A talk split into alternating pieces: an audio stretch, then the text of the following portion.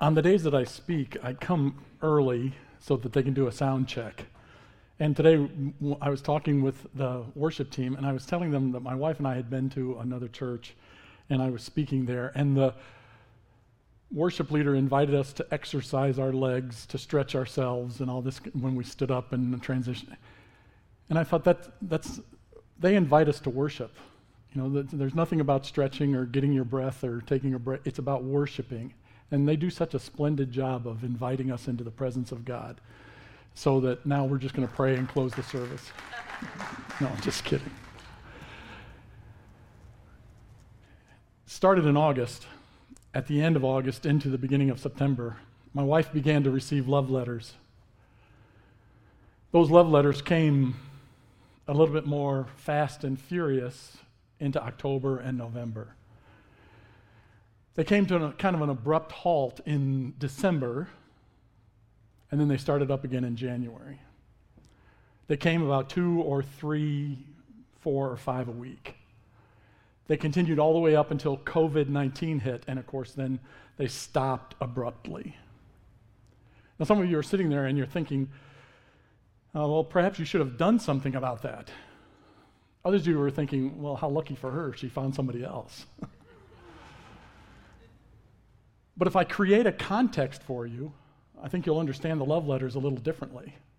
You see, my wife teaches kindergarten, and those kindergartners grow to love her, and they express it by writing these notes repeatedly and illegibly often but they send them in droves. So when I create that context, you all go, oh. You see, the context helps us to understand what's going on. And I think the Apostle Paul does a great job in creating a context for us so that we are able to understand exactly what it was like for the Philippians to hear Paul's instruction of Philippians 4 8 and how to confidently interact with that instruction to bring about change in their lives. So, this morning, what I would like to do is I would like to create a context for Philippians chapter 4, verse 8. And there are three parts to that context. The first part of the context is Paul's audience. Paul's audience. Uh, the church of Philippi was founded, and you can read about it in the book of Acts, in Acts chapter 16. Beginning at verse 11, the Apostle Paul makes his way into Philippi. And when he gets there, he first encounters a woman named Lydia, who was a seller of purple. Uh, that was a very expensive uh, thing for her to be a part of. So she was a, a very wealthy businesswoman. And it says in Acts chapter 11, it says that, and God opened her heart and she believed. And she became one of the first members of Paul's church in Philippi. And as we continue with the story, Paul is followed around by a woman, slave girl, she's called, with a spirit of divination. She would prophesy and say things about people. And she was following Paul and Silas around, and she was saying, uh, This is a man of God. He is speaking the truth of God. And it says in the text, it says this it says, And Paul got annoyed. and he turned and he cast that spirit out of her. And those who were her handlers became very upset because what she would do is she would go around and she would prophesy on the behalf of others. And now she couldn't do that. And so they weren't making any money. So they accused Paul and Silas of being Jews who did not worship in the Roman way. And what that meant was they did not worship the emperor. And so Paul and Silas were thrown into jail. And this is probably a story that's familiar to you the stocks and bonds, right? And what did Paul and Silas do when they were all chained up? They sang great hymns and praises. And then there was this incredible earthquake that God sent, and it broke the chains. And the jailer comes rushing back to check and see if anyone has left. Because remember, if someone escapes, then the jailer has to take their sentence. And Paul says, No, relax, nobody's gone, everybody's still here. And the jailer says, What must I do to be saved, to be like you? And Paul says, Believe on the Lord Jesus Christ and thou shalt be saved. Another member of the Philippian church. Paul gives us even more details. If you take your Bibles and turn to Philippians chapter 1 about the audience to whom he's writing.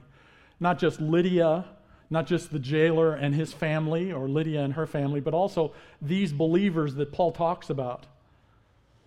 If you look at beginning at verse 3, Paul says, I thank my God in all my remembrance of you, always in every prayer of mine, for you all making my prayer with joy, because of your partnership in the gospel from the first day until now. And I am sure of this, that he who began a good work in you will bring it to completion at the day of Jesus Christ. It is right for me to feel this way about you, because I hold you in my heart, for you are all partakers with me of grace, both in my imprisonment and the defense and confirmation of the gospel. For God is my witness how I yearn for you all with the affection of Christ Jesus. And it is my prayer that your love may abound more and more with knowledge and all discernment, so that you may approve what is excellent, and so be pure and blameless for the day of Christ, filled with the fruit of righteousness that comes through Jesus Christ to the glory and praise of God. That's the audience to whom he's writing. He's saying, I remember you with thankful joy. I remember you because you are partners in the gospel. I remember you because you are complete in Christ. I remember you because you are partakers of grace, not only in my imprisonment, but the, the defense of the gospel. I remember you. And when I think of you, it is with affection. Paul is writing to these believers in Philippi. Now, the Philippians had the same feelings towards Paul.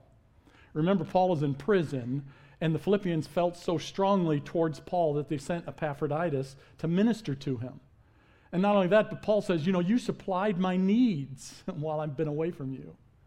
These people loved Paul, Paul loved them. And so the audience are people just like you and just like me. Paul is addressing believers who have come to the conclusion that they are sinners who need to be saved. They need the, the redemption that's provided through Jesus Christ on the cross. They are people just like you and I. So when we enter into this context, when we enter into this passage of Philippians 4 8, don't think that Paul has reserved this for only the spiritual elite or only those that have arrived at something somewhere that, that is out of our realm of possibility. Instead, come to an understanding that the context, the audience is you. The audience is me. Those of us that have trusted and experienced the grace of God. We are the audience that Paul is addressing. So, the first part of the context that helps explain and helps us to understand what we are to do is Paul's audience you and me. Please notice the second part of the context. The second part of the context is positive, uh, a positive admonition. Look at Philippians chapter 4, verse 8. A positive admonition. In verse 8, Paul writes this. Oops, sorry, I'm in chapter 1. In chapter 4, verse 8, the Apostle Paul says this Finally, brethren, and when he says finally, it's like this is my last piece of advice to you on this thinking idea here. In verse 8, he says, Finally, brethren, whatever is true, whatever is honorable, whatever is just, whatever is pure, whatever is lovely, whatever is commendable, if there's any excellence, if there's anything worthy of praise, think about these things. A positive admonition think on these things. Paul is saying to them, use your mind. He is admonishing his audience. He is admonishing them to use their minds. Now, the word think is written in the imperative, which is a command, it's an admonishment. Paul is not making a suggestion here. He is saying this is something you need to do. And he puts it into the present tense so that it's not just think one time, it's the idea of keep on thinking, keep on using your mind. Using your mind is really nothing new for the believer. We can go all the way back to the book of Isaiah. In Isaiah chapter 1, verse 18, Isaiah writes this He says, Come now, let us reason together. Use your mind. Think about these things. Make yourself focus, consider, bring your, your, your mind into contact with these ideas that are coming up next. And we'll get to that in just a moment. But this positive admonition, use your mind, is nothing new. Remember David Uh, he is the one that records all of the Psalms, and one of the Psalms is written by David's psalmist or one of the song leaders in the worship. His name was Asaph. And in Psalm 73, Asaph was all worked up and all angry because those who had turned their backs on God, those who were the wicked, they were thriving. They were doing great. And Asaph became so angry and so upset because he was like, I'm doing everything right. I'm serving you, God. I'm doing everything you ask me to do, but yet they're flourishing and I'm not.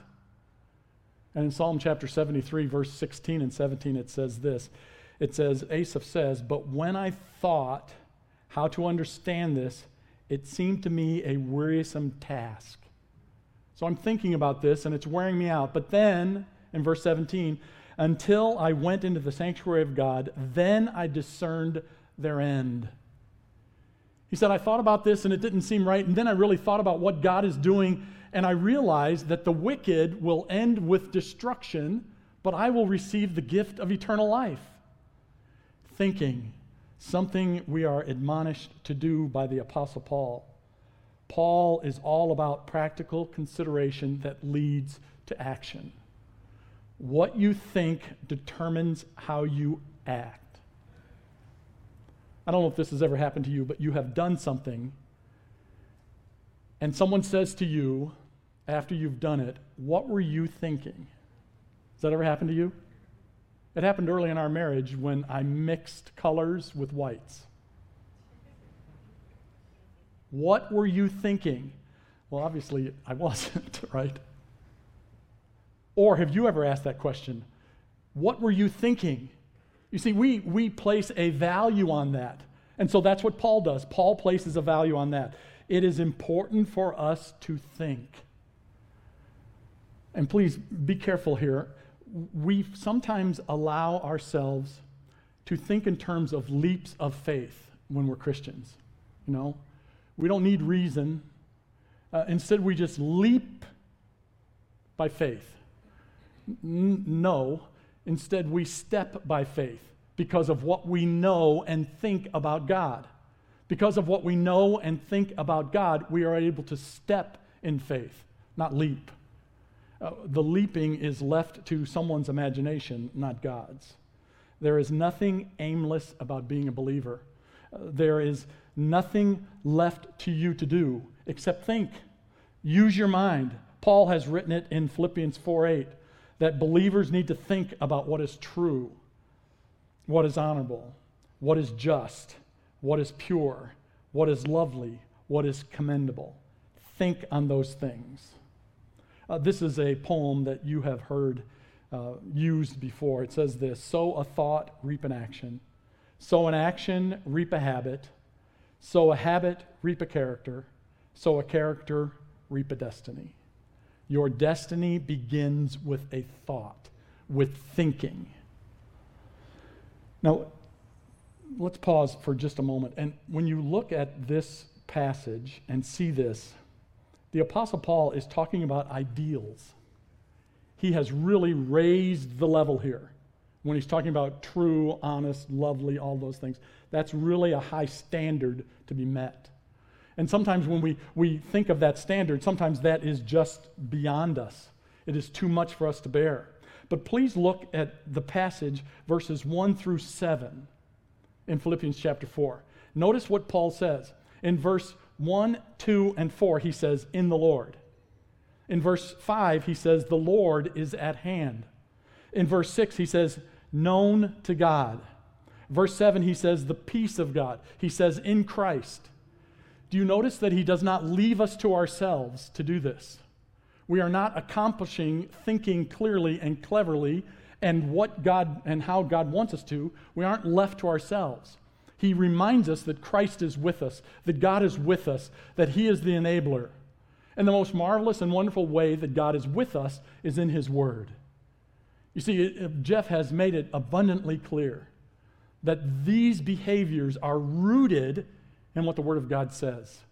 So don't feel like you have been left to yourselves to fend for yourself and to try to come up with something. Instead, realize that God is with you and near you as you approach these things to do. So Paul creates this context for us. First of all, we see the audience, you and me. Then he gives us this positive admonition, which is to think, use your mind.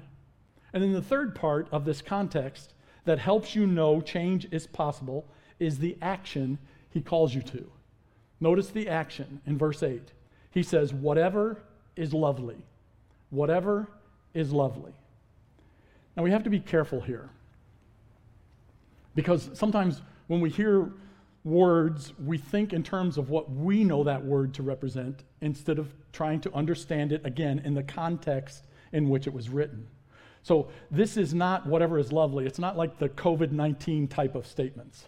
I don't know if this happened to you when COVID 19 broke, but one of the things I had to wade through as a teacher is emails and little videos that were sent to me that told me, You got this. You can do this. You got this. What, the virus? Do I have the virus? I mean, what do I got? You can do this. You can do, I can cope. I can cope with students taking my Zoom call and saying, Man, Mr. Baker, you look older on Zoom than you did in the classroom. I, I can cope with that. What does that mean? Now, the people that sent those were well meaning. But what does that even mean? That's not what Paul's saying. Whatever is lovely, you know, you can do this, hang in there kind of a thing. Neither is he wrapping it in the physical.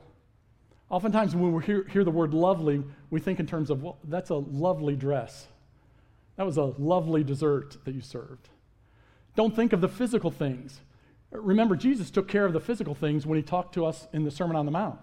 In Matthew chapter 6, Jesus talks about don't worry about what you eat, don't worry about what you drink, don't worry about what you wear, don't worry about those things. I've got that. Instead, what does he say?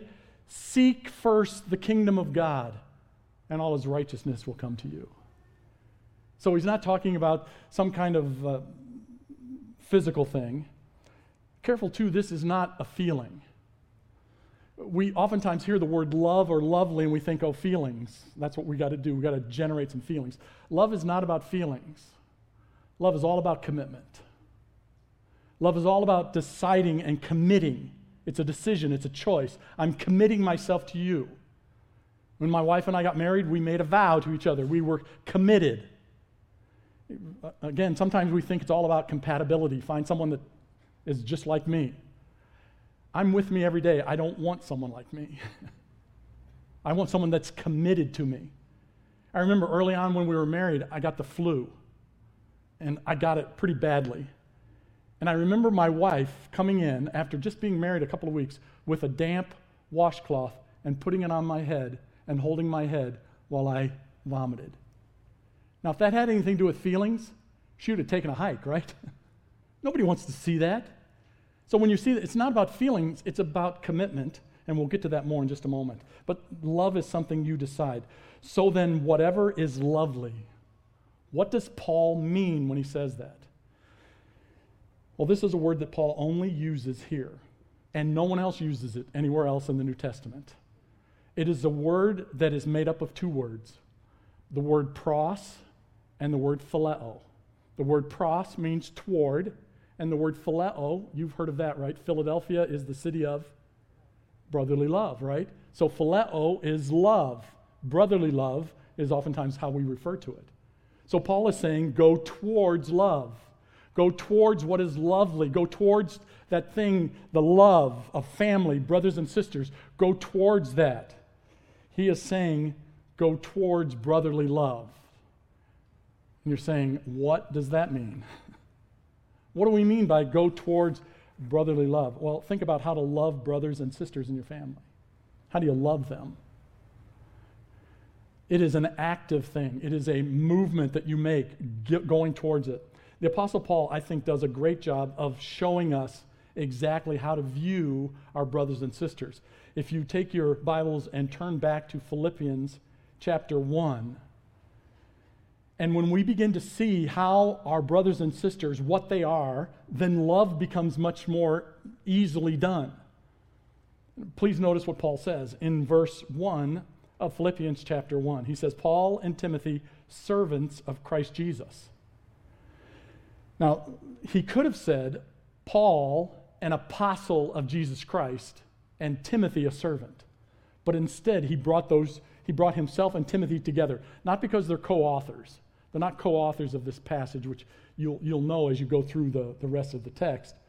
But instead he's saying we're working together. We are servants. Now it's the word doulos, not diakonos. The word diakonos is our word for deacon, you know, the servant.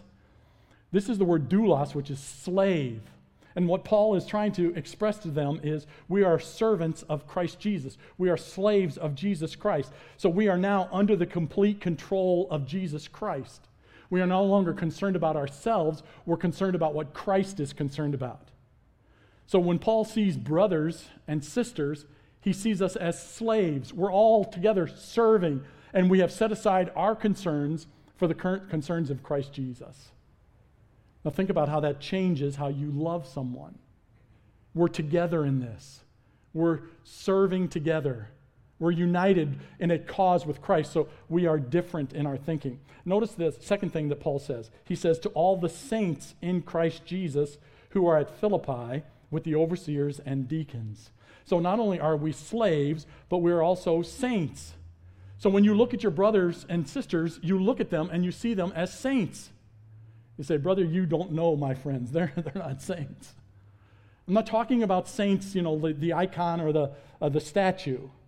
I'm talking about the saint in Christ Jesus. The word literally means set apart one.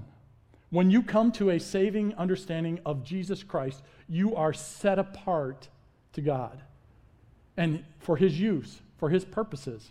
And we are all saints. Being a saint isn't a special club. It's not like, well, some people are saints and other people are just Christians. Uh, some people are saints and other people are just followers. No, we're all saints.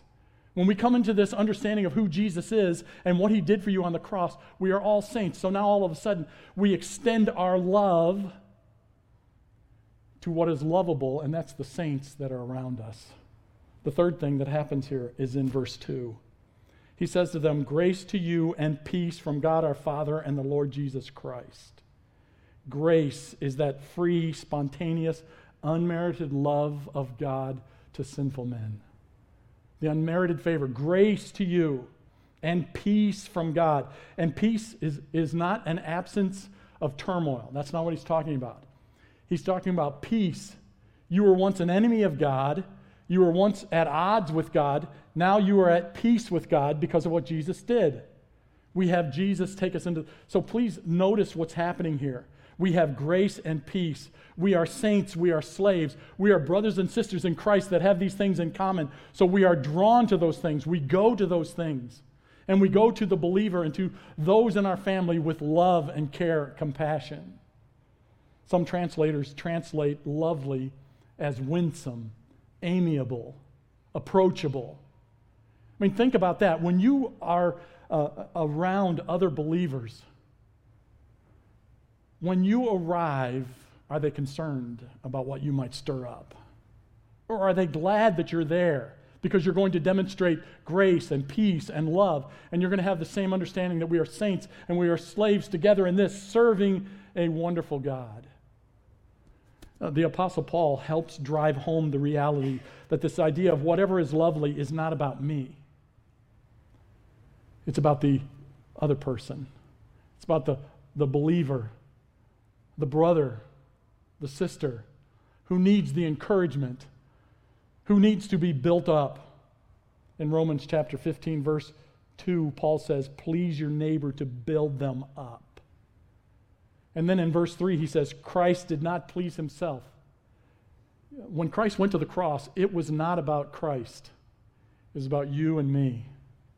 In one of the songs we sang today, you know, I was a slave to sin. No longer. Uh, uh, Christ has set me free. We need to understand that this whole idea of whatever is lovely is all about the believer, the one to whom we should love. And if you look at verse 9 of Philippians uh, chapter 4, if you go back to verse 9, uh, Paul clearly gives us the payoff to all of this. He says in verse 9, he says, you know, whatever you have seen or heard in me, you're to do. But then he ends verse 9, and the God of peace will be with you. You see, the payoff is peace. If you follow the admonition and uh, commit yourself to the action, then you're going to have a heart that is clean and a peace that will surround you because you're doing what is right and what is best. The Apostle Paul is encouraging us to understand that he's addressing you and me. He is giving this positive admonition to think, use your mind, and he is giving us a practical action whatever is lovely. Pursue brotherly love. What a marvelous thing it is to know that we are able to change who we are because of what Christ tells us in His Word. Let's pray together. Father, thank you so much for your love, the love that compelled your Son to go to the cross and die for us. Thank you, Lord, for the lives of those that recorded so many things in Scripture for us to learn from. Father, we pray that our minds would be active in understanding what it is you have for us in your word so that we can be who you want us to be. In Jesus' name, amen. Thank you. Have a wonderful week.